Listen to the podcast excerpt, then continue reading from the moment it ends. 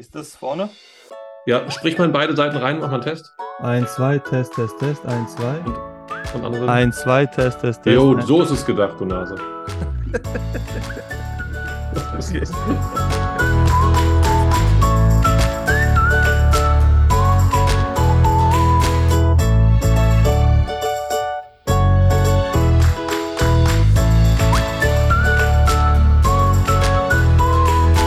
Ein herzliches Willkommen nach längerer Zeit zu Jesus und Pizza. Hier am Mikrofon äh, sitze ich heute nicht mit Lara wie gewohnt, sondern mit Freddy Woisch, einen Freund und Pastor hier ganz in der Nähe von München. Hallo Freddy, ich hoffe, dir geht's gut und ähm, du freust dich auf den Podcast, genau wie ich es tue. Hi Miki, danke für die Einladung. Ich freue mich sehr auf die Zeit mit dir. In Memorium an Lara. Ähm, herzlichen Gruß aus Wasserburg nach München. Das ist schön. Äh, Wir haben etwas Interessantes vor. Das wird jetzt eine Mickey und Freddy äh, Special Edition sein. Wir haben noch keinen Begriff dafür. Also sollte jemand eine Idee für einen coolen Begriff für diese Edition haben, für diese Staffel, der kann mir das gerne schicken.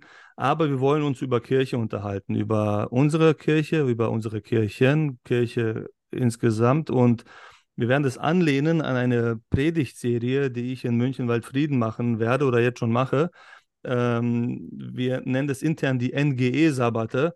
Das liegt daran, dass NGE bedeutet natürliche Gemeindeentwicklung. Und jeder, der mit Kirche und Gottesdiensten und mit Dingen zu tun hat, wird früher oder später auf diesen Begriff stoßen. Das ist nämlich die Abkürzung für natürliche Gemeindeentwicklung. Ich glaube, Freddy, seit 20 Jahren schon ein Tool, glaube ich, oder? 25 oder so in der christlichen Welt. Bestimmt und schon, ja. Und ähm, es ist insofern etwas Besonderes, aber auch nichts Besonderes, weil es eigentlich ein Spiegel einer Gemeinde vorhält und ihr versucht zu zeigen, in welchen Bereichen ähm, sie wachsen könnte.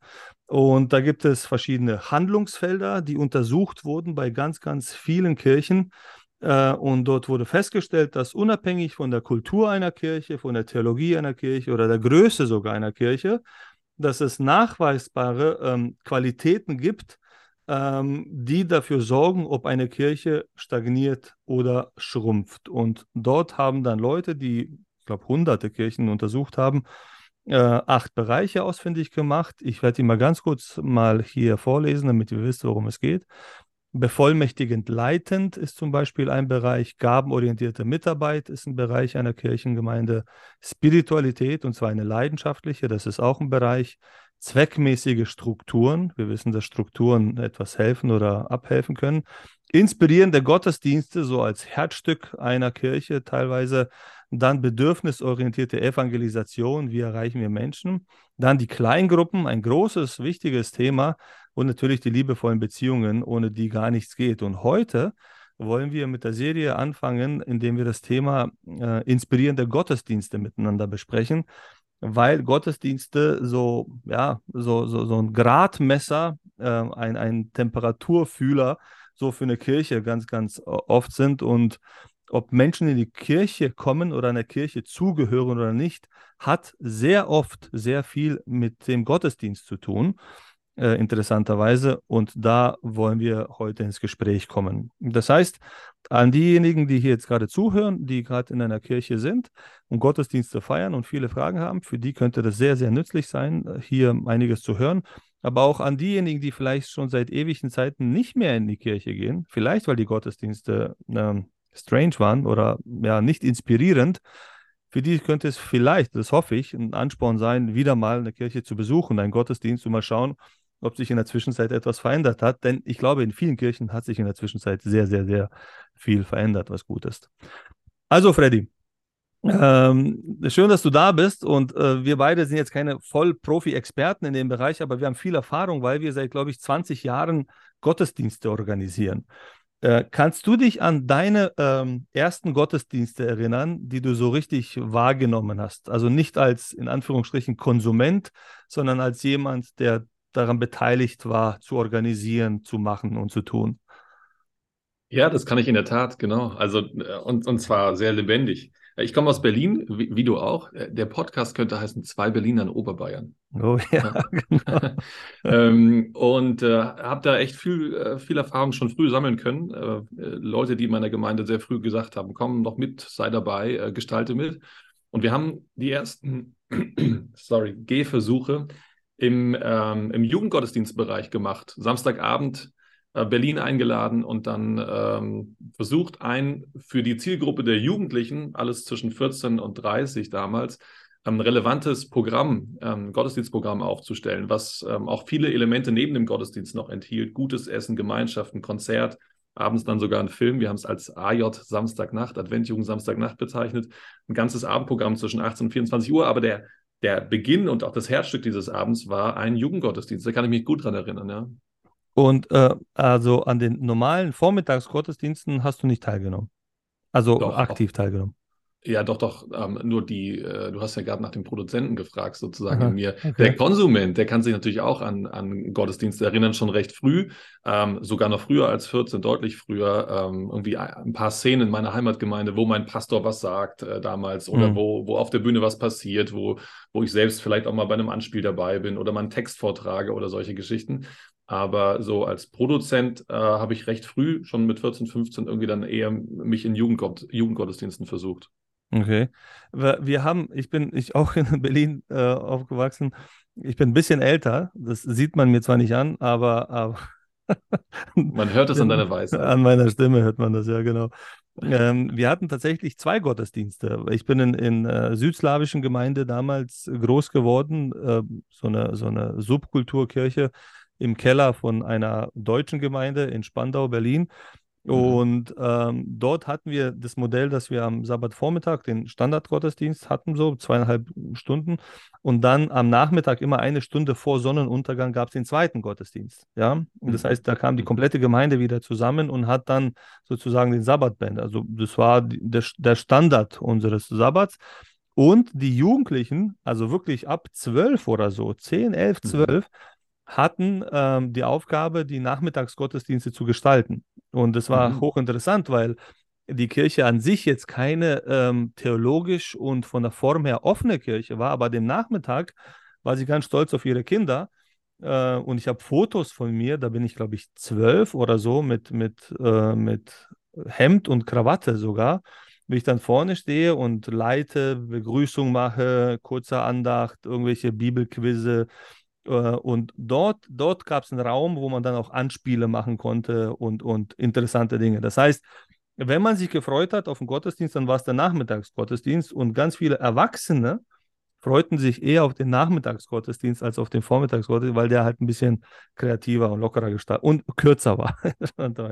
der war eine Stunde quasi und dann kam Sonnenuntergang und ähm, wurde dann äh, Schluss gemacht. Und du hast dich auch selbst gefreut darüber, ja? Also du hast da Bock drauf gehabt.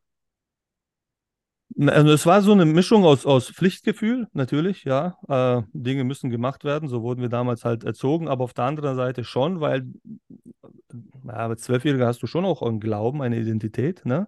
die sich schon damals nicht gedeckt hat mit dem Standardprogramm äh, mhm. oder, oder Dinge, die wir gar nicht verstanden haben am Vormittag, was da gesagt wurde. Ne? Und dann konntest du quasi am Nachmittag Dinge in einer Sprache reden, die verständlicher, relevanter, zugänglicher war, weil du sie selbst produziert hast. Du hast die Fragen gestellt, die dich interessiert haben und hast nicht vorgesetzt bekommen, äh, worüber äh, gesprochen wird. Aber wie du bei AJ Samstagnacht sagst, es war ein gesa gesamtheitliches Erlebnis. Da gab es ein Essen, ja, genau. da gab es Freundschaft, da gab es Rumhängen danach und so weiter. Also das war alles zusammen.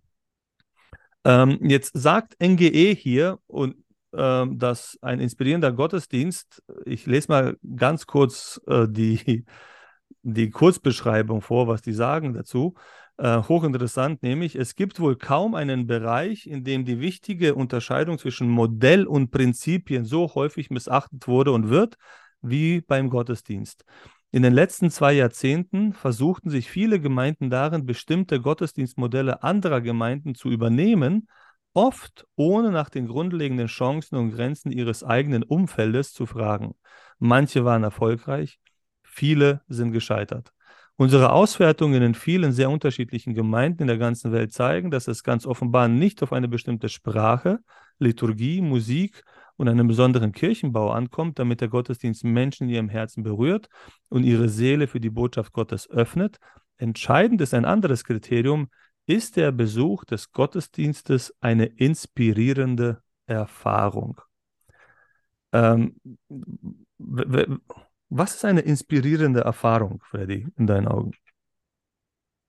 Ja, das, ja, das, ist eine, das ist eine spannende Frage. Ich, äh, ich würde mal umgekehrt vielleicht rangehen. Was ist denn eine nicht inspirierende Erfahrung oder was ist ein nicht inspirierender Gottesdienst? Ne? Äh, hm. äh, den, den, können wir vielleicht leichter beschreiben. Also es ist lieblos vorgetragen, es hat keinen Raum für Echtheit, ähm, es ist vielleicht wenig vorbereitet, ähm, einfach so hingeschludert äh, und es hat keinen Impuls für mein Leben. Es berührt mich an keiner Stelle. Es ist nichts Lustiges, nichts Ehrliches, nichts Trauriges, nichts, was in irgendeiner Weise mich in meinem Inneren ähm, äh, anzurühren wagt. Ja, da ist einfach wenig Energie spürbar. So würde ich es vielleicht äh, benennen. Ja? Und demnach müsste man einen inspirierenden Gottesdienst als das Gegenteil bezeichnen. Ja. Okay. Und glaubst du, das kann man? Glaubst du, man kann Dinge produzieren oder machen, die dem helfen. Ich habe jemanden hören sagen, der sagte, man kann, ähm, man kann, man kann es, man kann es nicht machen, aber man kann vieles verhindern. Ja, auf diese Art und Weise mit den Dingen, die, die du beschreibst. Aber gibt es Elemente, genau, von genau. denen du denkst, die kann man doch machen. Also auch wenn man vielleicht nicht die größten Ressourcen hat. NGE sagt ja unabhängig von Kultur, Größe und so weiter, gibt es ja eine Unterscheidung zwischen inspirierend und nicht inspirierend. Und, und das stimmt. Man braucht jetzt nicht 450 Leute in einer Kirche, um zu sagen, jetzt ist die Bedingung erfüllt, damit es inspirierend wird. Also absolut. Man kann, man kann, man kann ganz viel tun, um etwas zu verhindern oder umgekehrt eben auch, um etwas Raum Raum zu geben und einen Raum zu schaffen. Und ich glaube, das, was, was notwendig ist, ist einfach erstmal die Haltung. Also ich würde noch, bevor jetzt wir an, an Skills rangehen und Dinge, die man tun kann, einfach sich bewusst machen, was passiert denn in einem Gottesdienst? Was gehört denn zu einem Gottesdienst dazu? Um mhm. was geht es denn eigentlich? Ja? Also was ist meine Haltung, ähm, jetzt mal als Produzent gesprochen oder als jemand, der beteiligt ist an einem Gottesdienst, der jetzt nicht nur aus der Konsumhaltung heraus, sondern auch aus der, aus der Verantwortung heraus spricht, da gibt es einen großen Unterschied. Und ich glaube, dass ähm, ähm, der Begriff Raumherr echt auch hilft. Ja? Also ist in der, in der kleinsten Hütte, in der, im, im letzten, im, im letzten Gottesdienstraum, im, im, im, im, im Vorhof einer Toilette kann Gottesdienst gefeiert werden, wenn da der innere Raum für ge gemacht wird, aufgemacht mhm. wird. Ja, das heißt, wenn ich mir bewusst werde, dass was Heiliges passieren kann, im besten Fall ähm, ho hoffentlich, nämlich dass dass Menschen miteinander in Berührung kommen und dass Gott mit Menschen in Berührung kommt. Das heißt, mhm. wenn ich diesen, diesen, dass, wenn ich mir das bewusst mache, dass da, dass dann Raum geöffnet werden soll für, für ein ehrliches Begegnen, wenn da auch Sehnsucht zum Ausdruck kommt nach Berührung und Begegnung mit Gott, wenn da, wenn da die Erwartung auch ist, dass Gott spricht, ein Stück auch die Sensibilität da ist, hey, was hat mir Gott eigentlich gerade zu sagen? Wo stehe ich denn eigentlich? All das, wenn das gegeben ist, all das ähm, vorhanden ist, dann glaube ich, dann, dann ist das eine e-, existenzielle Grundvoraussetzung ähm, für einen gelingenden Gottesdienst. Ich glaube, das ist die Haltung, mit der wir Gottesdienst gestalten sollten. Äh, und jetzt kommt natürlich äh, die Frage, was kommt dann alles rein und was, was ja, passiert dann da vielleicht? Ne? Aber ich glaube, die Haltung ist elementar wichtig. Wenn ich gar nicht das Gefühl habe, dass Gott mir was zu sagen haben könnte, wenn ich mich gar nicht öffne für den Gedanken oder wenn ich, wenn ich so mit Problemen beladen oder mit, na, Probleme haben wir alle, aber wenn so viele Gedanken in meinem Kopf irgendwie vorherrschen, dass, dass, dass ich auch gar nicht in so einer hörenden Haltung vielleicht hineinkomme, dann ist es ganz, ganz schwer, auch was mitzunehmen oder so. Ja, das heißt, die Haltung ist elementar. Ich habe ich hab letzte Woche oder jetzt vor ein paar Wochen äh, genau darüber gepredigt, über die inspirierenden Gottesdienste. Die Predigt kann man hören auf unserer Webseite. Und dort habe ich auch äh, das, das Publikum oder die Gemeindeglieder oder die Leute, die da waren, angesprochen und ein bisschen in die Richtung gegangen, dass ein inspirierender Gottesdienst davon abhängt, wie sehr wir uns alle an diesem Projekt Gottesdienst beteiligen. Und, mhm. und, und wir können mit unseren Gesichtern, mit der Art und Weise, wie wir sind, die Erwartungen, die wir haben, ähm, extrem dazu beitragen, ob wir, ob wir ein, ein Gottesdiensterlebnis haben oder nur eine Gottesdienstvorführung gesehen haben, bei der wir am Ende den Daumen heben äh, oder senken. Und ich glaube, dir ist es wahrscheinlich auch oft passiert, mir ist es oft passiert, dass ich manchmal vor Gemeinden gepredigt habe in Gottesdiensten, wo äh, wo, wo, ich nicht wusste, ob diese Menschen überhaupt anwesend sind. Ja? Richtig, Sie haben durch absolut. mich durchgeguckt. Also das war, ich hätte winken können, ich hätte Handstand machen können, äh, äh, ich hätte einen Luftballon platzen lassen können. Diese Menschen waren irgendwo ganz anders, ja. Und, und es wirkt sich extrem auf alles aus, auf die Temperatur, auf das Klima, auf die Performance des Pastors, auf Musik. Also es ist Wahnsinn, wie viel jeder Einzelne beitragen kann ob das ein Gottesdiensterlebnis wird oder ob das einfach nur eine, eine komische Geschichte wird. Und deswegen ähm, sehe ich natürlich die absolut große Verantwortung bei den Leuten, die etwas machen. Dazu werden wir kommen. Aber auch äh, bei den Leuten, die kommen und ähm, erstmal zuhören wollen. Ne? Ähm, da kann man einiges beitragen.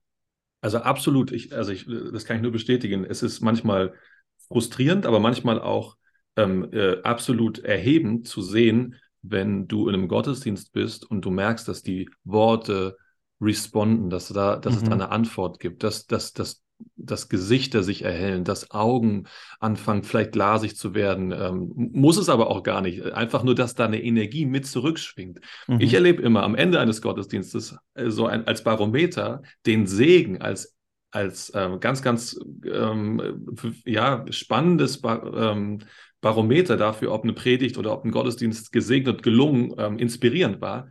Und zwar von den Handflächen. Äh, ein bisschen, jetzt ist erstmal mm. strange. Wenn ich den Segen gebe, habe ich, den, mm. hab ich das Gefühl, die Gemeinde hat ein, ähm, nimmt es offener auf oder eben nicht, ist verschlossen oder äh, nicht. Und wenn, sie, wenn die Gemeinde offener war, wenn, wenn, wenn da Begegnung, wenn der ehrliche Austausch, wenn der Energie im Raum war, wenn der Heilige Geist bewegt hat, dann habe ich das Gefühl, dann, dann nimmt sie auch mehr auf. Und das merke ich manchmal in Handflächen. Vielleicht äh, ist das jetzt hört sich ein bisschen komisch an, aber dass da Segen wirklich auch aufgenommen werden kann. Okay. Ja? Und manchmal ist die Gemeinde so voll und ich spüre schon während der Predigt, die Leute sind entweder noch heute Morgen beim Kaffee oder bei ihren Problemen oder haben eine verdammt harte Woche gehabt, sind so müde, dass sie immer wieder kämpfen müssen, da zu bleiben. Natürlich kann ich ganz viel Performance dann dazu beitragen, Aufmerksamkeit zu catchen. Aber ich merke, manchmal kann ich, wie du sagst, einen Handstand machen. Ich kann die Leute schütteln und dennoch sind sie ganz woanders. Und ich glaube, deswegen ist es wichtig, über die Haltung zu sprechen und mhm. auch zu überlegen, wie kann ich denn im Gottesdienst eine Haltung schaffen, wo erstmal all das, was bis zu dem Moment dominant war, die U-Bahn, die S-Bahn, der Typ, den ich heute Morgen getroffen habe, der Nachbar, der mich angemacht hat, das Gespräch im Auto, die Kids, die vielleicht nicht so gemacht haben, wie sie sollten oder was auch immer, vielleicht ich selbst, der verschlafen habe. Ähm, wie kann ich denn eine Haltung schaffen im Gottesdienst, einen Raum, wo erstmal alle Leute was abgeben können, damit sie überhaupt dann in die Lage kommen, was aufzunehmen? Ähm, ich mache nicht bei mir im Gottesdienst einen Segen, interessanterweise, aber was wir immer wieder mal machen, sind so äh, irgendeine Art von Aufruf, äh, wo die Gemeinde dann reagieren soll. Ähm, beziehungsweise die Möglichkeit gegeben wird, dass man das, was man gerade verinnerlicht hat, irgendwie auch zum Ausdruck bringt. Und ich bin da immer sehr skeptisch, äh, wenn es darum geht, solche Aufrufe zu planen vorher, wenn ich ehrlich bin weil äh, das ist so der Moment, wo der, wo der Geist übernehmen muss, voll und ganz. Deswegen steht das nie in unseren vorher angefertigten Programmen drin. So, und jetzt Punkt Nummer sieben, ähm, Aufruf, alle nach vorne oder so. Ähm, und da versuchen wir auch kreativ zu sein. Und das ist dann für mich auch so eine Art Barometer. So will die Gemeinde sich aktiv beteiligen? Und ich habe das Gefühl, sie will sich aktiv beteiligen, wenn man ihr gute äh, Möglichkeiten in einem Gottesdienst gibt. Ähm, du kannst dich erinnern von früher, da hat man, was waren so die, die in, äh, interessantesten Utensilien, die man am meisten benutzt hat? Es waren immer Kerzen anzünden oder Steine im Wasser versenken. Und irgendwann mal hat es so ein bisschen an, an Relevanz, man hat es so belächelt so ein bisschen, ne? so, naja, das ist so 90er, 2000er Jahre und so. Äh, man wird da jetzt ein bisschen irgendwie äh, moderner. Jetzt gibt es Mentimeter und Leute können mit Handy etwas machen oder so. Äh, auch eine Gabensammlung per PayPal auch überweisen. Aber ähm, was ich tatsächlich wieder einführe, immer öfter, ist halt Blatt und Papier. Ne? Hm. Irgendwas aufschreiben. Und neulich haben wir ein, ein äh, Papierschredder vorne hingestellt. Und Leute konnten quasi den größten Ballast, den sie im Leben haben, auf dieses Papier bringen und nach vorne bringen und schreddern. Und da gibt es diesen einen Moment, äh, wenn man den Aufruf macht, ähm, du willst sie nicht auch überstrapazieren und, und Leute unter Druck setzen, so nach dem Motto, dass sie mitmachen, nur damit das endlich aufhört. Und dann nach 30 Sekunden, wenn es dann losgeht oder so, das sind so berührende Bilder einfach, weil dann die Menschen, glaube ich, zum ersten Mal so richtig diese, diese in der Zone, wie ich das nenne, erleben, mhm. mit sich alleine, mit ihrem größten Problem und mit Gott, aber dann nicht nur im Kopf das machen, sondern auch das in eine Handlung umwandeln äh, die sie auch ein bisschen öffnet und verletzlich macht. Und dann, wenn du die komplette Kirche siehst, wie die nach vorne geht und dann diese Papiere dort zerschreddert, also das ist schon äh, ein gewaltiges Bild. Ähm, also nun, genau so ist es, kann ich. Also das ist, das ist dann mit das Heiligste, was passieren kann. Und dann, und dann bist du extrem dankbar. Dann bist du ähm, angerührt zu sehen, dass es eine existenzielle Begegnung gab, die dazu geführt hat, dass Menschen sich bewegen, dass die in Bewegung kommen, innerlich und auch äußerlich. Und ähm, dieser Schredder, den habe ich mal bei einer Kindergeschichte benutzt, da war das ganz süß. Die Kids haben ihre Sachen irgendwie aufgeschrieben und dann reingetan.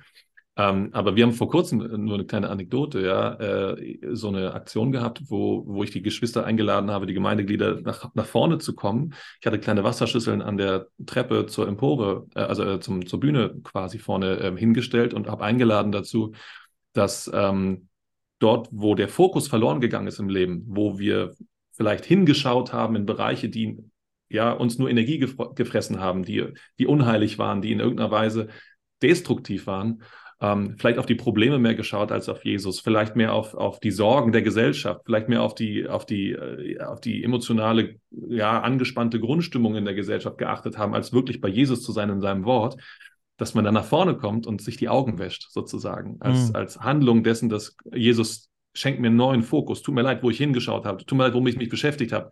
Cool. Und das ist gar nicht mal nur so moralisch, sondern einfach wirklich, wenn ich sehe, wie viele Chats irgendwie geflutet werden, auch aktuell wieder und schon seit zwei Jahren intensiv durch Corona, mit irgendwelchen Geschichten, die einfach in mir nur Angst erzeugen oder in mir Unruhe erzeugen. Äh, und ich dann sage, hey, Petrus, ja, ähm, das war so die Geschichte von, von, von Jesus und Petrus, komm, steig heraus, ja, schau nicht auf die Welle, schau auf mich, dann kannst du das Wunder erleben, durch diesen Sturm zu kommen. Aber wenn du wegschaust von mir, dann wirst du im Sturm versinken. Und diese einfache Geschichte mal existenziell auf sein Leben anzuwenden, mit der Handlung am Ende, die Augen sich zu waschen an vorne so einer kleinen Wasserschüssel und zu sagen, Jesus, tut mir leid, wo ich hingeschaut habe, ich wollte auf dich gucken, ich habe es nicht gepackt. Das ist, das ist krass, das ist, das ist hochemotional und ähm, ist dann am Ende mehr als, als 20 Segen oder als äh, fünf gute Gottesdienste. Das ist am Ende dann diese eine Begegnung mit Jesus, die mich vielleicht für Wochen anrührt und mir einen neuen Blick gibt. Wir sind, äh, wir sind generell als Adventgemeinde sehr arm an liturgischen Momenten, an, an emotionalen Ausfahrten, die man so ein bisschen nehmen kann. Wir haben ja außer Abendmahl und Fußwaschung das einmal im Quartal vorkommt, eigentlich keine einzige liturgische, interaktive äh, Element, was irgendwie vorgesehen ist äh, für den Gottesdienst. Die großen Kirchen haben das, die, die progressiven Neuen schaffen das immer wieder und wir merken aber, dass den Menschen solche Handlungen, egal welcher Art und Weise, offensichtlich fehlen. Jetzt lass uns mal ein bisschen ins Detail gehen. Ähm, heißes Eisen, Bibelgespräch, ja, äh, unser Gottesdienst, für die, die es nicht wissen, ist so angelegt und das ist so eine unserer größten Errungenschaften, habe ich das Gefühl, als Adventgemeinde und etwas, auf das wir sehr stolz sind oder waren, äh, ist, dass der Gottesdienst in zwei Teile normalerweise aufgeteilt ist. So im ersten Teil ist die Begrüßung, Informationen, kurzes Ankommen und dann geht es gleich eigentlich in so ein Bibelgespräch, wo ein ausgewähltes biblisches Thema in großem Plenum oder in kleinen Gruppen 30, 45 Minuten ungefähr behandelt wird. Also ein Bibelkreis quasi im Gottesdienst, ja. Dann gibt es eine Pause und dann startet so dann der Verkündigungsgottesdienst mit kreativen Elementen und Predigt und so weiter. Ähm, wenn man jetzt von Gottesdienst als ganzheitliches Erlebnis äh, spricht, als inspirierender Gottesdienst, wo siehst du das Bibelgespräch in der ganzen Geschichte? Erlebst du das eher als ein, ein, ein Stilwechsel, Stilbruch, sage ich mal? Äh, weil es eher so Richtung Schule, Universität, Wissen vermitteln oder so geht? Oder äh, denkst du, das ist halt ein ganzheitliches Erlebnis, wo alle irgendwie das bekommen, was sie gerade brauchen, unabhängig davon, wo sie gerade stehen? Ja, das ist eine spannende Frage. Also du hast recht, ne? Wir, als Adventgemeinde ist uns das total wichtig und es liegt daran, dass wir noch bevor wir regelmäßig Predigt gehört haben im Gottesdienst, wir eigentlich äh, zum Bibelgespräch zusammenkamen. Ja, es gab wenig Pastoren, die sind ähm, rumgereist und so hatte man nur alle paar Wochen vielleicht einen Pastor da, der eine Ausbildung hatte und dann verkündigen konnte. So waren Gemeindeglieder, so waren Gläubige eingeladen, einfach selbst die Bibel aufzuschlagen, zu lesen und darüber ins Gespräch zu kommen. Von daher ist das das Kernelement. Wir finden es übrigens auch in der Bibel als eigentlich das mhm. Kernelement, ähm, äh, dem, dem wir eigentlich äh, nicht aus dem Weg gehen sollen. Wir kommen aber natürlich in, im Laufe der letzten 150 Jahre in eher so eine Konsumhaltung. Das ist schon auch ein Problem. Das heißt, ich, Gottesdienst ist Fernseher anschalten oftmals gefühlt, ob das jetzt wirklich so ist und man setzt sich vor den Fernseher oder man kommt in die Gemeinde und, und, und, schaltet in sozusagen die passive Rolle und hört halt zu, was da vorne passiert das hat manchmal Stärken und Schwächen und genauso hat äh, das Bibelgespräch eigentlich ähm, äh, die Möglichkeit, dich wieder zurückzuholen in den aktiven Part. Finde ich von daher vom, von der, vom Anliegen ganz, ganz wichtig, mhm. weil sich selbst Gedanken auf der Grundlage des Textes zu machen, seine Befindlichkeiten zu äußern, seine Gedanken zu äußern. Es kann aber auch dazu führen, dass es eine leere Hülle ist und ich sitze irgendwie mit Leuten, die ich nicht mag, über ein Thema, was ich nicht verstehe und soll Fragen beantworten, äh, die, die mir zu kompliziert sind, einfach ne, also mal, dreiviertel Stunde stillschweigend in der Runde und denke mir so, oder da hätte ich auch im, im Bett bleiben können. Ja. Es ist also beides die Chance für ein richtig gelingendes Miteinander, aber auch das Risiko des Failures. Und wir merken das, dass es nicht mehr selbstverständlich ist, dass am ähm, äh, Gottesdienst im, in der Adventgemeinde äh, das gesamte Paket ist. Ja? Es gibt einen mhm. Großteil von Leuten, die sagen, oh, den, den, ersten Teil, den spare ich mir. Und das liegt auch daran, dass wir vielleicht manchmal an der Stelle mit der falschen Haltung rangehen oder auch hier wieder Vorbereitung. Ähm, wobei wir noch nicht drüber geredet haben, welche Punkte denn wichtig sind. Aber ich glaube, die Haltung, die Vorbereitung, die Energie, die Bewusst, das Bewusstsein, den Wert, den ich geb, dem, dem gebe und auch die Skills, die ich anwende, dass das ähm, äh, zu einem Gelingen, aber eben auch zu einem Missgelingen beitragen kann. Wir haben tatsächlich in Waldfrieden äh, seit Corona die, äh, die Bibelgespräche ähm, nicht abgeschafft, aber ausgelagert.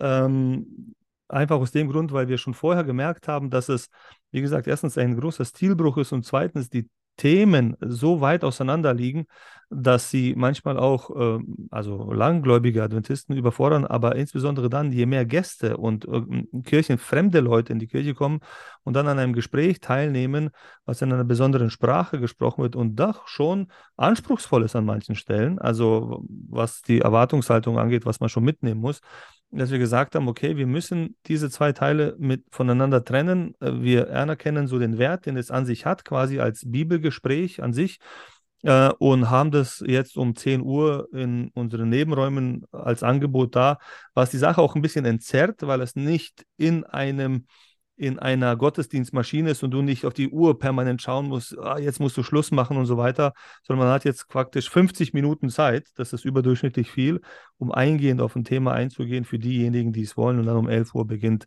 äh, der normale Gottesdienst. Und ich selbst erlebe das tatsächlich, dass wenn ein Bibelgespräch richtig äh, gut vorbereitet ist und richtig gut geleitet wird, das ist der absolute Hammer, weil dann kommt genau das, wo die Leute sagen, wow, äh, ey, das ist die einzige Kirche, die ich kenne, irgendwie, wo du echt mitreden kannst, teil, teilhaben kannst. Nicht einer erklärt dir von oben alles, sondern du bist voll dabei. Gleichzeitig aber äh, habe ich die, die, die krassesten Geschichten auch erlebt in Bibelkreisen, wo wo Leute das gekentert haben und daraus ihre eigene Show gemacht haben und dann so viele Dinge kaputt machen konnten mit Spezialthemen und so weiter, wo du danach nur aufräumen gehst und so weiter. Also das ist, das ist, wird und bleibt, glaube ich, ein interessantes Thema für uns als Gemeinde auf die Dauer. Ähm, anderes Thema, äh, ähm, wann weißt du, also wie schnell weißt du, ob du schlecht predigst oder nicht? Manchmal also, ahne ich manchmal ahne ich es schon vorher. so, äh, jetzt wollen wir an alle Zuhörer mal als zwei Pastoren mal ein bisschen plaudern, so ein bisschen aus unserem, aus, aus unserem Allerheiligsten, sage ich mal, äh, von unserer Arbeit, nämlich unsere, unsere Predigt, äh, die wir halten. Ähm, ich weiß nicht, wie es dir geht, aber mir ist es extrem oft so, dass wenn ich nach Hause fahre im Auto nach dem Gottesdienst, dass mir danach mehrere Dinge ähm, einfallen, die ich hätte anders machen müssen oder können. Ja. Und manchmal ist es tatsächlich auch während der Predigt, dass ich merke, shit, du hast dich nicht gut vorbereitet. Du kennst sowas nicht, oder? Äh, noch niemals habe ich sowas gedacht. Ey, nee, äh, ich muss sagen, also das, das, also ja, das ist krass. Also die Nummer mit der Predigt ist weit mehr als Rhetorik und ist weit mehr als irgendwie Handwerk. Das ist ja. extrem wichtig, so zu wissen, was machst du und wie machst du es. Aber es ist ähm, so viel abhängig von der Energie, die du selbst in der Woche vielleicht ähm, investiert hast in deiner geistlichen Beziehung zu Jesus.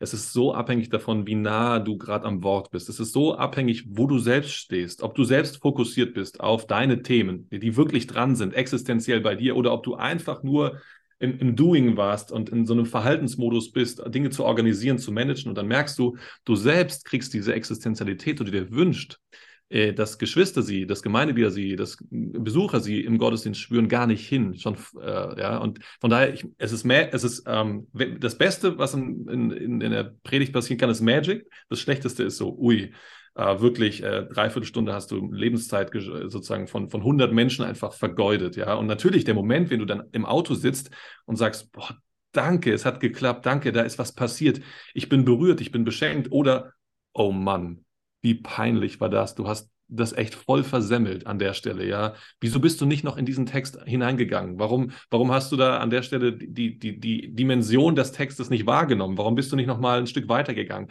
Warum bist du an der Oberfläche geblieben oder so? Also es, das ist äh, die Dreiviertelstunde, Stunde, manchmal zwei Stunden sogar nach dem Gottesdienst, die sind ähm, entweder äh, ein Wandern durch ein Tal oder ein, ein, ein dankbares auf einer Höhe stehen und Gott bei der Arbeit zuschauen inspirierende Gottesdienste, glaube ich, ähm, können sehr, sehr schwer ohne eine inspirierende Predigt auskommen.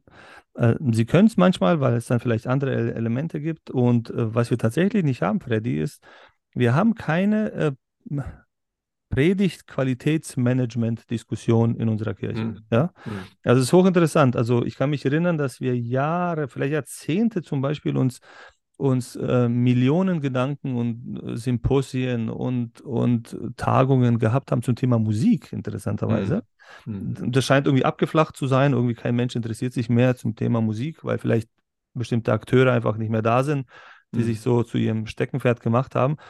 Aber, aber es, es fällt mir auf, dass wir eigentlich nie eine Tagung gehabt haben zum Thema Predigt. Es gibt kein mhm. Feedback-Instrument oder so, was der Pastor außer an der Tür, wenn die Geschwister in die Hand geben und sagen, hast du gut gemacht, aber meistens sind sie freundlich und wollen es einfach dich nach Hause entlassen mit einem guten Gefühl und so.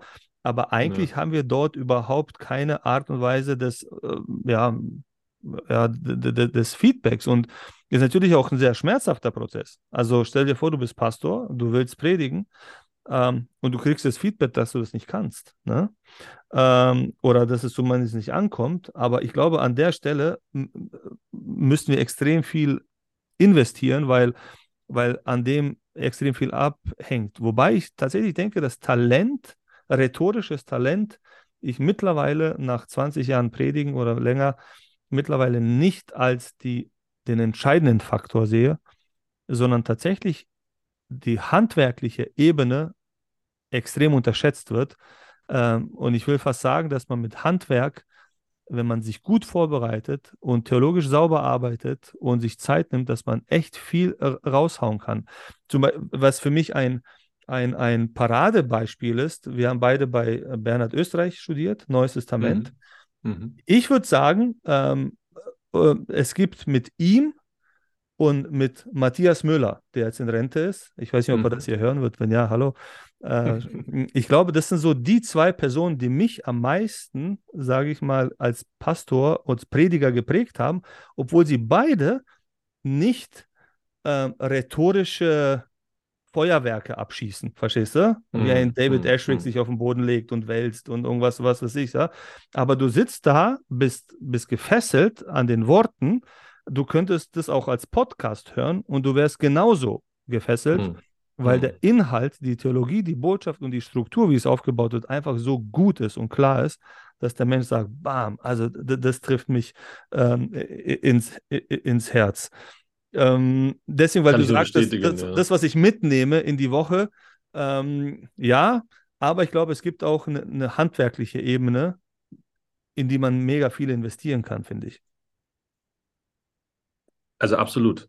Was würdest du dir als erstes, also du bist aus, von uns beiden wahrscheinlich der, derjenige, der noch begabter quasi in diesem Bereich ist. Äh, was würdest du da als Handwerkszeug sehen? Das würde mich interessieren. Was sind denn die, wenn du eine Predigt vorbereitest, die Punkte, wo du sagst, äh, das ist mein Pinsel oder ne, das ist mein Hammer, das ist mein Schraubenzieher und äh, das ist mein Pinsel. Ähm, was sind denn die, die Punkte? Also theologisch hast du jetzt eine Dimension gesagt, da hast du auch einen Bernhard angeführt. Es gibt keinen, der einen Text gewissenhafter anschaut ja, als Bernhard ja, genau. Österreich. Ja, und wenn du, wenn du eine gute Predigt halten willst, dann musst du dich dem inneren Bernhard Österreich stellen, ähm, um, um die Tiefe sozusagen einmal äh, auszu, äh, auszuschöpfen. Aber was, was wäre neben ihm noch äh, oder neben, neben diesem Kriterium theologische äh, Angemessenheit, ja. theologische, theologisches Verstehen oder so. Äh, was wäre denn noch dein, dein, dein nächstes Werkzeug? Ist, ich habe ja mit, das kann man sich übrigens auf der YouTube-Seite von Bei Frieden anschauen, mit Bernhard auch eine Serie bei YouTube gemacht als so Mini-Vorlesungen. Und ich darf auch nicht zu viel an ihn denken, weil, weil sonst habe ich das Gefühl, dass all meine Predigten absoluter Schrott sind. Ja, wenn man sie so du, bist, du bist immer zu oberflächlich. Du bist immer ja, zu genau, oberflächlich. Das ist immer, immer dieses, schon im Unterricht hatte ich immer schlechtes Gewissen, so wenn ich ihm begegnet bin. Also, ist ein genialer Mensch. Ich mag den echt sehr. Äh, nee, was, was ich als, als unabdingbar als Vorbereitung denke, ist tatsächlich, äh, dass es nicht um, um mich geht. Und ich sage das jetzt nicht so als eine pseudo-demütige Geschichte. Ich meine mhm. das wirklich, weil mhm. ich finde es unheimlich problematisch, wenn der Pastor in den Gottesdiensten sein eigenes Leben verarbeitet. Ähm, ich glaube, dort muss man eine gute, kluge Grenze ziehen zwischen persönlichem Involvement in die ganze Geschichte und auf der anderen Seite, Kirche, du bist jetzt dafür da, um mir zu helfen, meine Woche zu verarbeiten, indem ich mhm. äh, ein, und, und dann, wenn die Themen, die mich so beschäftigen, quasi dann immer die oberste Maxime sind in der Auswahl der Themen, die ich habe, ja. dann wird es sehr einseitig, ja. Äh, dann wird es sehr, sehr einseitig und deswegen ist halt die Grundregel, die wir auch gelernt haben, ist, äh, wir, wir predigen nicht uns, wir predigen den Text, weißt du? Und manchmal ist es tatsächlich so, dass ich einen Text lese, dir geht es wahrscheinlich genauso und der macht mich fertig, weißt du? Äh, und und äh, ich mag den gar nicht oder ich finde es nicht dran, aber dann dran zu bleiben und ihn ja auseinanderzunehmen. Und, und der Freitagabend oder Donnerstag, Mittwoch, wann auch immer wir fertig sind, ist für mich dann gut, wenn ich das Gefühl habe, ich weiß ganz genau, was ich sagen werde. Ja? Mhm. Ich weiß mhm. ganz genau, was ich sagen werde. Wenn ein bisschen Nebel da ist, ja, wo ich sage, ah, ich habe ein Sachverhalt nicht verstanden, weil ich nicht noch fünf Kommentare gelesen habe und nicht noch zehn äh, andere Paralleltexte gelesen habe, dann geht man in, mit so einem ach, semi-guten Gefühl in eine Predigt. Und ich glaube, irgendwann mal wirkt sich das dann auch auf äh, die, die Predigt aus. Und ähm, deswegen sind zwar inspirierende Pastoren und so Führungsfiguren wichtig und gut für wachsende Kirchen, sie können aber auch der größte Stolperstein sein.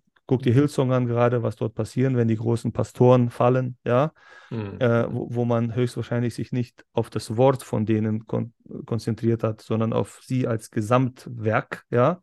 Mhm. Da passiert es locker, dass Kirchen dann absolut sterben, ja, mhm. weil die führende Person. Deswegen ist die, die, die, die theologische Abgrenzung zu sich selbst, glaube ich, manchmal so ein bisschen, ja, der Grundstein für, für einen inspirierenden Predigt und Gottesdienst. Weißt du, was ich meine? Ja das, ein, ja, das ist ein spannender Punkt. Also wir, wir, wir, wir können nicht an uns vorbeikommen. Genau. Und wir müssen uns halt bewusst sein, dass ähm, es immer eine Gefahr gibt, zu wenig von sich selbst zu offenbaren, weil dann fehlt die Authentizität. Und wenn du zu viel offenbarst, dann gebrauchst du die Masse. Ja, dann, dann, dann ist es, dann ist es so eine Personal Show, die du abziehst. Genau. Und irgendwie muss man einen gesunden Moment finden, diesen oder diesen, diesen, diesen Zwischenbereich, wo du auf der einen Seite deutlich machst, auch mich hat der Text, Text bewegt und er hat mich mhm. hier angesprochen und gleichzeitig aber auch nicht overpasten und auch nicht sagen, okay, ja, also ich wollte euch mal sagen, letzte Woche und dann so, oh, ist mir das peinlich, ich will gar nicht so mhm. genau wissen, was, ja, also das ist so ein Punkt. Also die Person des Pastors, ähm, das eigene Reflektieren, äh, das ist, das ist äh, echt entscheidend und es gibt Menschen, die haben super coole Exegesen und du merkst, die Tiefe ist da, aber trotzdem lässt es dich unberührt, weil du den Eindruck hast, Genau. dass es in der Reflexion zwar verstanden, aber beim Herz des Pastors niemals angekommen Genau, ist. genau. Und das Herz aber ist erst die Brücke, bei dem dein eigenes Herz andocken kann. Sonst bist du zwar inspiriert im Kopf, so sagst du, wow, Ja. krasser Gedanke, ich wusste gar nicht, dass Jesus eigentlich, weiß ich was, die Limiten so meinte oder was auch immer, Mhm, ja. mhm. Und dann sagst du, ja, aber gut, so what, was, was, was macht's mit meinem Leben? Aber wenn du äh, sozusagen dann auch das Herz spürst und sagst, boah, mir bedeutet dieser Fakt das, in mir ist aufgegangen, dass ich Gott zu klein denke, dass ich an der Stelle sage, Ja. Jesus, boah, das habe ich bisher noch gar nicht begriffen. Dann merke ich, dann wird's Realität, ja. Dann, dann merkt auch, dann, dann merkt auch mein Gegenüber jetzt als Pastor gesprochen, wow, das war, das war eine Sache, die mich äh, angesprochen hat. Ich weiß nicht genau, eine zweite Person, die uns wahrscheinlich beide ähnlich geprägt hat, neben Bernhard Österreich, ist Hans Gerhard. Mhm, mhm. Und äh, Hans hat einen ganz anderen Stil gehabt. Ähm, äh, und das Bild, was von ihm ähm, hängen geblieben ist, äh, ist der Baum, der zwei Wurzeln hat. Das eine ist das Wort Gottes und das andere ist die Lebenswelt der Menschen. Das ist die Realität, ähm, äh, in der das Leben, in dem wir leben, in dem wir selbst verwurzelt sind. Und manchmal sind wir nur im Wort verwurzelt, aber nicht in, in der Lebenswelt. Wir, wir offenbaren gar nicht und machen uns gar nicht bewusst, wo unsere eigenen Themen in unserem eigenen Leben sind. Das kann was Biografisches sein, das kann eine Alltagserfahrung sein, das kann vielleicht eine theologische Frage sein, mit der wir selbst mit Gott ringen. Aber all das ist notwendig, um auch die Bibel zum Klingen zu bringen. Und manchmal erleben wir eben auch, dass Leute, das ist dann oberflächliches Geschwätz, was wir schnell wahrnehmen, wo die Tiefe fehlt, einfach nur in der Lebenswelt von Menschen sind und so Stories erzählen. Letzte Woche bin ich am Parkplatz gelaufen, ja, okay, nach 20 Minuten ich so, oh, und wo war das Wort Gottes jetzt? Wenn beides zusammenkommt, dann Mhm. entstehen die Früchte. Hat Hans uns mitgegeben, zusätzlich zu den drei Ästen, die wichtig sind, ja, drei Gedanken. Äh, und das ist, äh, sind mehrere Generationen von Pastoren geprägt worden, ja, die drei Punkte. Das war, das waren meine ersten äh, Predigerjahre, ähm, würde ich sagen, habe ich ausschließlich über mich selbst geredet, weißt du? Ich hatte eine spektakuläre Geschichte, Mhm, Berlin, kriminelles Milieu, bla bla, weißt du so. Und, Mhm. und, ähm, und es war der Wahnsinn, was man da auf einmal bei großen Veranstaltungen, Zeltmeetings, also hunderte, tausende Menschen und so weiter, Mhm. also das ist der Wahnsinn, was dort eine Geschichte anrichten kann mit den Menschen, also im positiven Sinne. Aber wenn Mhm. ich ehrlich bin, äh, und deswegen habe ich auch irgendwann mal aufgehört damit. Also ich habe ich hab tatsächlich aufgehört, persönliche Geschichten von mir zu erzählen, weil ich gemerkt habe, dass am Ende nur die übrig geblieben ist. Ja, das war So. krass. Ne? ich Also- ich kenne sie auch noch. Ich kenne ich kenn die Geschichte mit dem Vogel äh, in, deinem, in dem Rücken deines Onkels. Die Geschichte mit der Pistole in den Teppich Ja, reingeballert. Ja, Ja. und die sind alle, alle passiert und deswegen bin ich heute, bin ich heute extrem skeptisch gegenüber so Superstar-Preachern, die dann Mhm. aus Amerika herkommen und dann ihre Flugzeugabsturz, ich wurde von 98 Kugeln durchsiebt und was weiß ich, ja, und ich Mhm. lebe Mhm. trotzdem, weil, weil die Legitimation für alles das, was sie dann später sagen, beruht dann nur auf dieser spektakulären Wundergeschichte, ja, Ähm, und, und da, das, das ist gefährlich, weil ich glaube auch, dass gesch persönliche Geschichten mit den Jahren auch irgendwann mal zu Legenden werden, ja. Mhm. Äh, Mhm. das Ding wird immer größer. Das wird Ding immer, also ich, äh, ob das tatsächlich so passiert ist vor 25 Jahren, ganz ehrlich, ich glaube es gar nicht mehr. Aber, Ja. aber es ist immer cool, diese Pointe zu. Also wenn jemand nach 25 Jahren immer noch dieselbe Story erzählt, wie er Ja. mit 17 das und das erlebt hat, sage ich, okay, Bruder, du brauchst eine neue Schallplatte, weißt du? Also das ist, ähm, das ist irgendwann mal ausgelutscht, die ganze Geschichte. Heute erzähle ich auch von mir, aber eigentlich nur so, so Fail-Stories, wo, Mhm. wo, ich, wo ich der Idiot bin, weißt du? Weil Mhm. da, da bin Mhm. ich auf der sicheren Seite, ja. ähm, äh, mich nicht zu einer Figur zu machen, wo man sagt, oh, geil, so, das ist äh, toll. Ne? Aber Ich meine, auch da kann es, auch da kann es dir gelingen, ne? dass, dass du das overpayst, äh, indem Genau. du halt dich dann immer so als den reumütige, äh, Ja. reumütigen Sünder darstellst. Dann, ach, aber dann hat mir Ja. Jesus erzählt oder so. Ja, aber ich verstehe, was du sagst. Ich glaube, dass es extrem wichtig ist für Authentizität, Authentizität in so einer perfekten Gesellschaft, nach Perfektsein strebenden Gesellschaft, immer wieder zu betonen, wo es uns nicht gelingt. Äh, Bernhard Österreich hat, das ist wirklich ein Thema, wo er, wo den, das er mir quasi in mein Herz mit hineingeschrieben hat. Er hat äh, gesagt, ähm, wir müssen uns mehr als Sünder verstehen. Ähm, die Theologie der Sünde und die Theologie des Sünders Mhm. existenziell verstehen. Äh, wir sind Heilige, wir sind Gerechte, wir, ja, sind wir alles irgendwie, aber wir sind vor allen Dingen Gebrochene, Zerbrochene an manchen Stellen. Und hier die schwache Seite, die, äh, die empfangende Seite, die, die ja, bedürftige Seite, ähm, nicht zu verstecken, äh, ist, glaube ich, für viele Menschen in der, im Gottesdienst, in der Gemeinde, in Kirche insgesamt der Anknüpfungspunkt, die wollen an manchen Stellen sehen, dass Kirche auch Relevanz hat im Dienen für andere. Die wollen sehen, dass es auch cool ist, aber sie wollen auch sehen, ob es an dieser Stelle eine Tiefe gibt, die sie in ihrem eigenen Leben halten kann, wenn sie an den Schwachpunkten ihres Lebens sind. Und wenn dann Kirche nicht da ist, dann brauchen, dann brauchen wir sie nicht.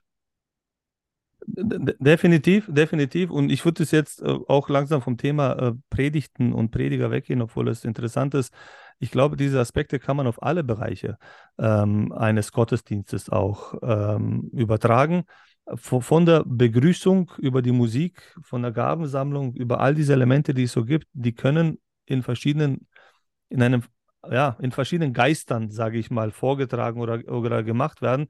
Etwas, was Gott offensichtlich an manchen Stellen nicht gefällt, wie er so in Amos sagt, wo er sich an, angewidert fühlt, weil Menschen mit einer falschen Haltung versuchen, mhm. eine Zeremonie abzuhalten.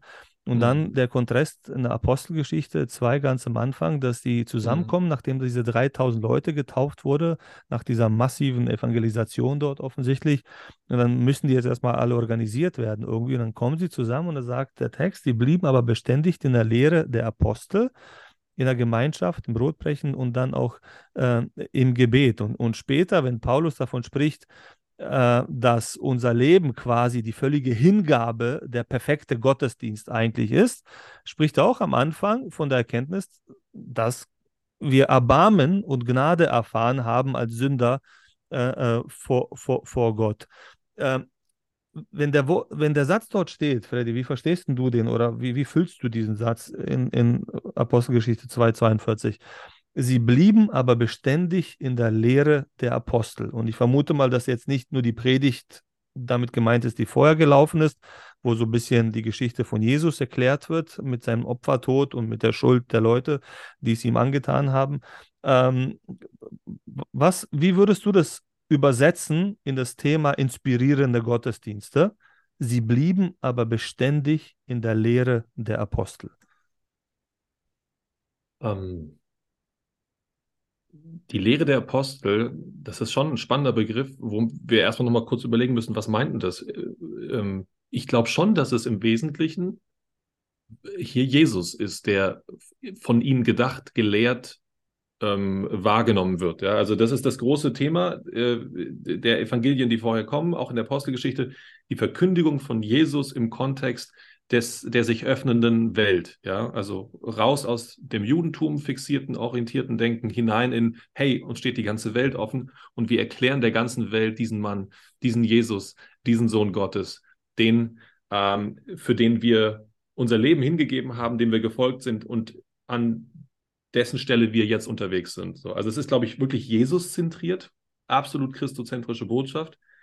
Ähm, und ja, wie, wie, wie hängt das mit Inspiration zusammen? Ich glaube, dass uns, erstmal hört sich, es hört sich total nach Phrasengedresche an, ne? so, aber dass, äh, also von wem kommt denn Inspiration? Es kommt aus meiner Perspektive immer aus der Frage, wie Jesus diese, diesen Inhalt, diese Theorie ins Leben geholt hat und damit mir zum mhm. Vorbild werden kann und damit für mich ein Orientierungs- und Anker Ankerpunkt werden kann.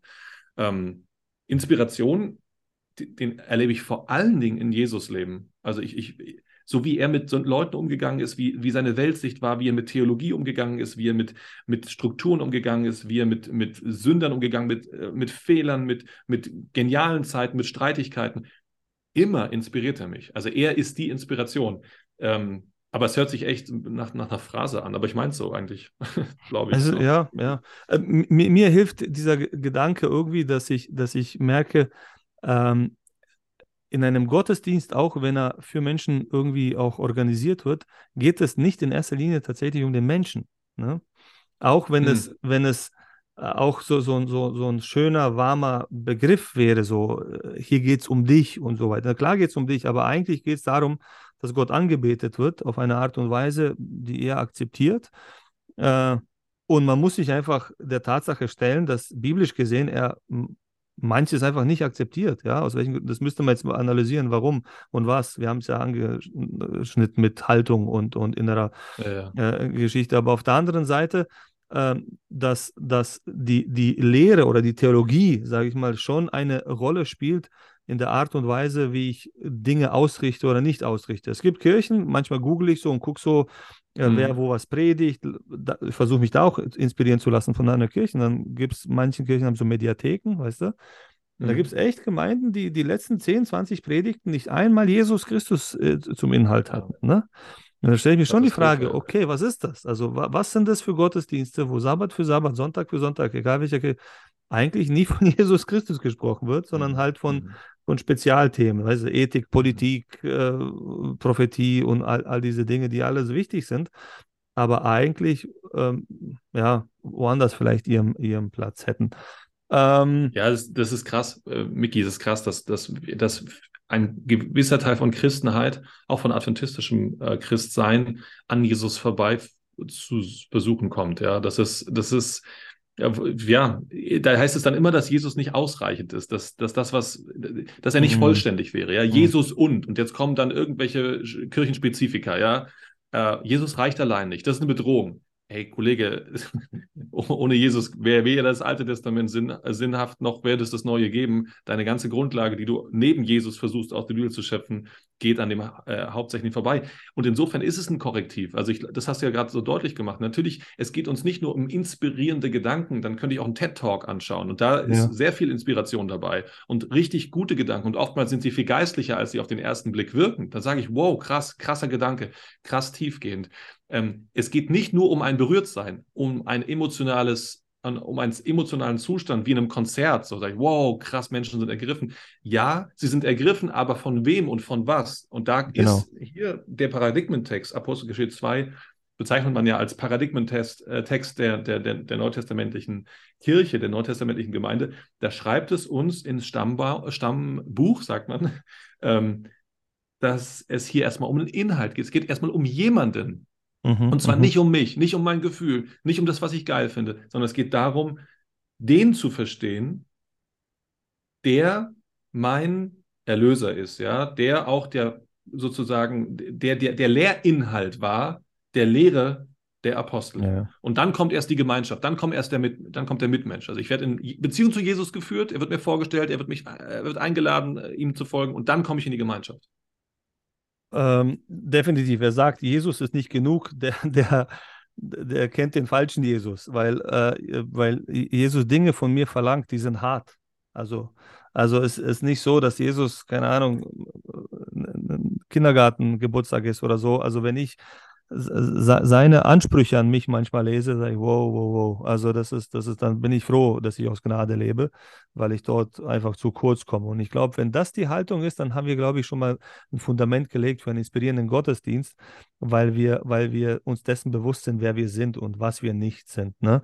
Äh, mhm. und, und, und dann ist dieser Raum geschaffen, von dem du am Anfang gesprochen hast, wo, wo mhm. er sich dann letztendlich offenbaren kann. Und das merke ich ganz oft bei Worship, wenn Leute moderieren und so. Das ist der Wahnsinn, wie sie einfach ihren Moment erzählen, wo sie einfach nur schwach sind oder so weiter und dann Jesus sie durch dieses Lied einfach auf ein anderes Level bringt und mhm. da merke ich und sehe, meine Güte, der Geist wirkt tatsächlich, ja, wenn der Mensch äh, zulässt, dass er wirkt. Freddy, wir, äh, der Nachteil, wenn zwei Pastoren einen Podcast machen, das ist, es dauert lange und ewig und so weiter und wir haben immer das Gefühl, es wäre wichtig, was wir sagen. Ich hoffe, Leute werden es auch hören, glaube ich auch. Aber lass uns jetzt mal zum Schluss Schluss kommen, langsam, weil wir können nicht alle Facetten vom, von einem inspirierenden Gottesdienst durchmachen. Ich würde gerne, dass wir mal chronologisch vorgehen. Ja? Mhm. Lass uns mal so die Woche vor dem Gottesdienst anfangen und dann gehen wir in den Gottesdienst und danach den Gottesdienst. Und ich mhm. gebe mal was vor und wir versuchen in ein paar Sätzen immer zu sagen, ähm, was wir denken aus unserer Erfahrung, was wir, äh, ja, wir haben zusammen 40 Jahre Erfahrung, Gottesdienst, äh, was wir denken, was hilfreich sein könnte für Leute, die sagen, Mensch, ich will mich jetzt mal auf den Weg machen und ich will dieses Ding, inspirierender Gottesdienst, zu meinem Thema machen, zu einem Thema mhm. meiner. Gemeinde, weil ich spüre und merke, es sind liebe Leute, ich liebe die Leute, es ist meine Kirche, ich werde sie nie verlassen, aber das ist einfach nur nicht inspirierend. Äh, ich gehe leer nach Hause und ich möchte was anderes. Fangen wir mal an. Ähm, fünf Tage, drei Tage vor der, vor, vor der äh, vor dem Gottesdienst. Was, was ja. sollte dort passieren? Thema Vorbereitung. Okay, Vorbereitung, ich glaube, ist ganz wichtig, mir ähm, vor Augen zu malen, dass ich eine Erwartung an Jesus habe, dass er spricht. Ich möchte erstmal sagen, bitte gebrauch den Gottesdienst. Bitte füll mich, füll meine Geschwister. Ich will eine Erwartung aufbauen, denn erst wo die, wo ich Hunger habe, wird Gott Manna schenken. Erst wenn ich meinen Fuß ins Wasser packe, wird er, die, wird er das Wasser zur Seite bringen. Es ist immer so, ja. Mhm. Wenn ich keine Erwartung habe, dann habe ich keine Erwartung, dann, dann, dann brauche ich auch nichts und dann kann, kann, Gott auch nichts geben. Also ich schaffe einen Raum ein paar Tage vorher in meinem, Gedenk, in meinem Gedanken, mhm. in meinem Herzen, in meinem Gebet, dass Gott wirken möge. Praktisch ist es so, wir machen das in Waldfrieden schon seit geraumer Zeit so, äh, alle alle Player in Anführungsstrichen, alle Beteiligten an dem Gottesdienst, Kindersabbatschule, Techniker, äh, der Typ, der, der die, die ähm, Präsentation drückt, der Pastor, die Musiker, Begrüßungsdienst, die gründen eine WhatsApp-Gruppe und sind mhm. schon eine Woche vorher unterwegs zusammen. Ja? Mhm. Schicken sich Texte, das wird das Thema sein, ich mache dieses Lied. Dann kommt der MC, das, ah, das, das, muss ich sagen, haben wir eingeführt. Wir haben einen Master of Ceremony, haben wir erfunden, MC. Das ist eine Person pro Sabbat, die für den kompletten Sabbat zuständig ist. Ja. Quasi die Person, die weiß, ob die Toiletten aufgeschlossen sind, ob die Präsentation steht, ob die Musiker geprobt haben, die alles zusammenführt und am Ende, zwei Tage vor dem Gottesdienst, ein fertiges Programm allen schickt als PDF und dann weiß man, hey, wir waren schon ein paar Tage vor dem Gottesdienst in einem gemeinsamen Prozess. Wir haben jetzt zehn Leute ungefähr, das heißt, jeder kommt einmal im Quartal ungefähr dran. An diesem Sabbat wird er arbeiten. Er ist hauptverantwortlich mhm. von A bis Z, aber ähm, wir haben da unheimlichen Segen davon erfahren, weil wir tatsächlich merken, dass durch Vorbereitung extrem viel passieren kann. Sei es auch so Detailfragen, wollen wir die Stühle so stellen oder so stellen, weil es dem Thema irgendwie äh, entspricht. Okay. Ja, sehr cool, sehr praktisch, sehr cool. Vorbereitung. Okay, jetzt sind wir am Sabbatvormittag. Freitagabend haben wir alle einen schönen Abend gehabt. Fre Sabbat früh. Was passiert dort? ja, ich, ich versuche so früh zu kommen. ich, meine Gemeindeglieder diesen Podcast hören. Ja? Ich komme nicht mehr raus aus der Nummer. Ich versuche so früh da zu sein, dass ähm, ich mit dazu gelingen äh, beitragen kann, dass, dass, äh, dass wir entspannt in die Zeit hineingehen mhm. und dass wir mhm. auch, ähm, dass wir auch ähm, äh, schon mal ein paar harmonische Momente gehabt haben, wo wir beieinander angekommen sind. Mhm. Aber gelingt genau. nicht immer. ja, genau, genau, genau. Also das ist das, womit wir zu kämpfen haben, sehr viel unserer Kirche, dass oftmals es ähm, Veränderungen noch gibt, unvorhergehende Szene und dann wird noch zum Schluss nochmal was gedreht und dann sind alle Beteiligten oftmals äh, im Stress, bevor es anfängt. Mhm. Und unser Ziel ist es, da jagen wir hinterher und wollen das mit Gottes Hilfe auch schaffen, dass wir tatsächlich es schaffen, dass wir weil die Musikproben laufen immer Sabbat vor dem Gottesdienst, das muss man mhm. wissen. Bei euch. Äh, dass, wir, dass wir tatsächlich 15 Minuten vor Gottesdienst anfangen, alle fertig sind, komplett mhm. äh, alles aus der Hand legen können und dann gemeinschaftlich in einem Nebenraum gehen, dort einen Bibeltext lesen, miteinander beten, ähm, uns gegenseitig segnen und dann quasi in den Gottesdienst gehen. Ich sag's dir, dort, wo es klappt, es klappt nicht immer, aber dort, wo es klappt, mhm man spürt das, man merkt es, ne? man sieht es, man, man, es ist einfach, es ist unglaublich, es ist unglaublich, welchen Effekt diese 15 Minuten haben können mhm. äh, vor dem Gottesdienst. Ja? Mhm. Ähm, Gottesdienst selbst, Formen.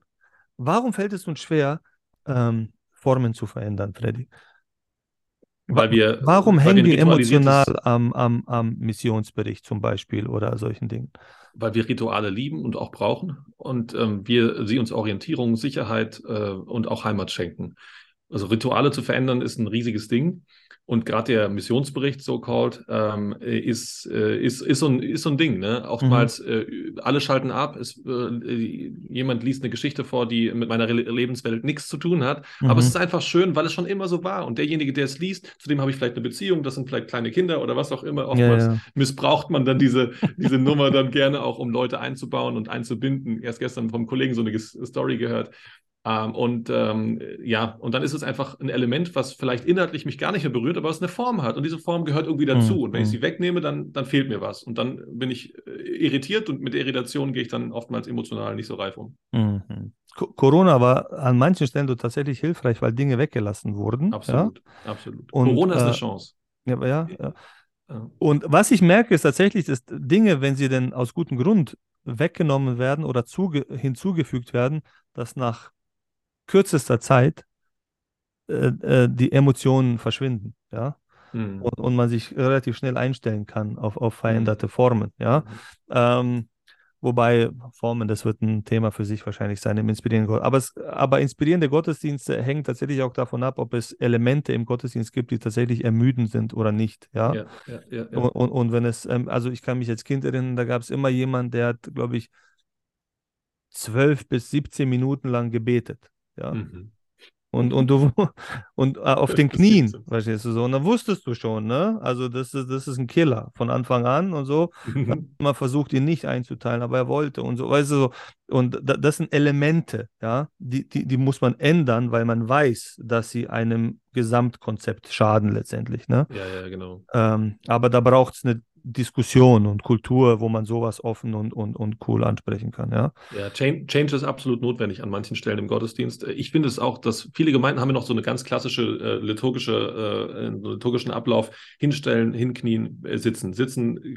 Also im ersten Teil des Gottesdienstes dort bei vielen so eine Art Fitnessprogramm, äh, ab, ohne dass sie es Mhm. bewusst machen. Und ähm, äh, äh, Lieder werden zerrissen über drei, vier, also das, ich, ich werde nicht mitgenommen. Ich sitze in diesen Gottesdiensten oftmals drin merke so, wow, an mir fährt ein Zug vorbei, ich komme gar nicht an. Kann, könnt, ihr mir, Mhm. könnt ihr meinem Herzen bitte mehr Ruhe äh, geben und mehr Raum, dass, dass ich echt ankommen kann? Also Blöcke, äh, richtig geführt zu werden. Und das ist, das Mhm. ist was, was, glaube ich, extrem wichtig ist. Und da ist auch die Frage, äh, so eine Story, stell dir mal so eine Story vor, Missionsbericht, ne, die mich wirklich an, an, Mhm, mhm. anspricht, die wirklich mich berührt, wo jemand sagt, hey, das habe ich letzte Woche äh, erlebt, hat oftmals eine ganz andere Kraft als irgendeine Story irgendwo auf der anderen Seite der Welt. Ähm, gleichsam hat es auch eine Bedeutung, weil man sagt, okay, Gott ist halt wirksam, nicht nur bei uns, auch auf der Welt, aber ist manchmal einfach nur noch Form, ja, die dann. Definitiv, ja, genau. Also äh, ich, ich bin ein Fa äh, ich bin eigentlich äh, von, von, meiner Grundausrichtung Traditionalist, ja. Äh, Also, also ich, ich mag Formen und Strukturen, unheimlich sogar, ähm, nur, nur dann, wenn sie Sinn machen. Und man kann ja neue Formen schaffen und neue Ideen und neue Liturgien von mir aus. Ähm, aber dazu braucht es eine Diskussion. Und ich würd, wünschte mir in deutschen Adventgemeinden oder Ge- Gemeinden überhaupt, überhaupt eine Diskussion darüber. Ja? Eine Mhm, Diskussion über Gottesdienste, wo man sagt, komm, Gemeindeausschüsse, Gemeindestunden, lass uns mal von A bis Z anschauen, was machen wir eigentlich, ja? Ja, ja. Wa- Was können wir ändern? Lass uns mal ausprobieren und gucken und so weiter, einfach um die Gemeinde in einen Projektmodus äh, äh, zu versetzen. Ähm, und ähm, letzte Frage, esst ihr jedes Mal nach dem Gottesdienst miteinander oder? Nein, tun wir nicht. Aber äh, vor Corona war das alle zwei Wochen der Fall. Mhm. Und das ist biblisch auch äh, echt äh, elementar. Wir haben ja den Text jetzt gar nicht zu Ende angeschaut, ne? aber so Lehre der Apostel, Gemeinschaft, okay, Brechen des Brotes ist Ja, ja. Essen, ist nicht nur Abendmahl, sondern passiert Essen, ja, ja. täglich und die Gebete. Also Essen, weil es die höchste Form von Gemeinschaft, von zwischenmenschlicher Gemeinschaft sein kann, ähm, gehört zum Gottesdienst dazu, ist echt elementar. Es ist, äh, und, und da passiert was. Und eigentlich ähm, ja, müsste man es in den Gottesdienst integrieren. Man müsste zusammen frühstücken, um einen Gottesdienst auch erst Gottesdienst werden zu lassen, habe ich an Mhm. manchen Stellen den Eindruck, weil erst dort dieses wirkliche Ankommen geschieht. Machen wir viel zu wenig, müssten wir viel mehr machen. in der Adventgemeinde äh, Dillingen bei Augsburg, wo, das war meine Ja. erste Gemeinde, äh, haben wir tatsächlich Frühstücksgottesdienste eingeführt. Das waren 10, 15 Leute und die sind bis heute noch in Erinnerung geblieben. Die, die meisten Gespräche, emotionalsten Momente, Entscheidungen, was weiß ich, sind in so einem Setting gefallen. Kann man Ja. mit 250 Leuten natürlich nicht machen. Aber es geht darum, dass die Kirche sagt, ey, lass uns doch hinsetzen, lass uns nachdenken, lass uns beten, lass uns mal Mhm. uns die Frage stellen, ist unser Gottesdienst inspiriert, inspirierend oder ist das nicht, ja? Und wenn Mhm. das da ja ist, dann Halleluja. Wenn das nicht ist, Mhm. okay, was machen wir jetzt, ja? Um in diese Aktion zu kommen, da würde ich mir wünschen, dass dieser Podcast zumindest ein bisschen beitragen kann und Leute ein bisschen die Lust gewinnen und sagen, okay, wir holen uns Leute ins Haus, die uns vielleicht mal was erzählen. Wir, wir lesen mal ein Buch zusammen oder so oder Mhm. Legen uns nicht hin und warten, bis ein nächstes Jahr vorübergeht, sondern Absolut. tun etwas, damit sich irgendetwas verändert. Denn das haben wir bitter nötig, denn die Zahlen sagen uns ja eindeutig, Leute haben keinen Bock auf unsere Gottesdienste. Schluss Ja, ja. fertig. Das ist Ja, die, das ist die, die schmutzige Wahrheit, die einfach nur da ist. Ne? Änderung muss sein, um Dinge zu erhalten, auch im Gottesdienst. Und wenn ein Gottesdienst 50 Jahre unangetastet ist, dann äh, tut es ihm nicht gut und tut es den Menschen nicht gut. Wenn man ihn erhalten will, brauchen wir den Change. Wohl dosiert, reflektiert, biblisch begründet und in der Lebenswelt von Menschen irgendwo auch äh, adaptiert. Dazu sage ich nur noch Amen und vielen, vielen Dank, Freddy, für die erste Folge. Ich versuche zu versprechen, dass die nächsten Folgen nicht so lange dauern werden wie diese hier, aber man kann nie wissen, wohin uns der Geist führt. Auf jeden Fall ist uns das ein ganz, ganz großes Anliegen, liebe Zuhörer, dass ihr in euren Gottesdiensten inspiriert werdet, dass ihr nach Hause geht jedes Mal und sagt, Gott hat zu mir gesprochen. Und wenn ihr merkt, dass das nicht möglich ist, dann tut etwas, bewegt euch. Und wenn es geht, sucht euch Hilfe und wir wollen helfen. Wenn es Fragen gibt, meldet euch bei uns. Genau, hinterlasst ein paar Kommentare. Ja, Kommentare und Fragen und, Fragen. und, und Kritiken und alles, äh, was es gibt. Ich freue mich schon dann auf die nächste Sendung. Die wird nämlich um Kleingruppen gehen. Das ist ein spezifischeres Thema, aber laut NGE auch und laut Erfahrung auch ein Element ist, ohne das eine wachsende Kirche eigentlich nicht leben kann. Ne? Mhm. Ähm, und da bin ich gespannt auf das Gespräch, äh, was wir dann führen werden. Sehr gerne. Freddy, dir alles Gute, Gottes Segen, pass auf dich auf und viele, viele inspirierende Gottesdienste wünsche ich dir. Ganz genau. Es grüßen euch zwei Berliner in Oberbayern. Ciao, ciao. Ciao.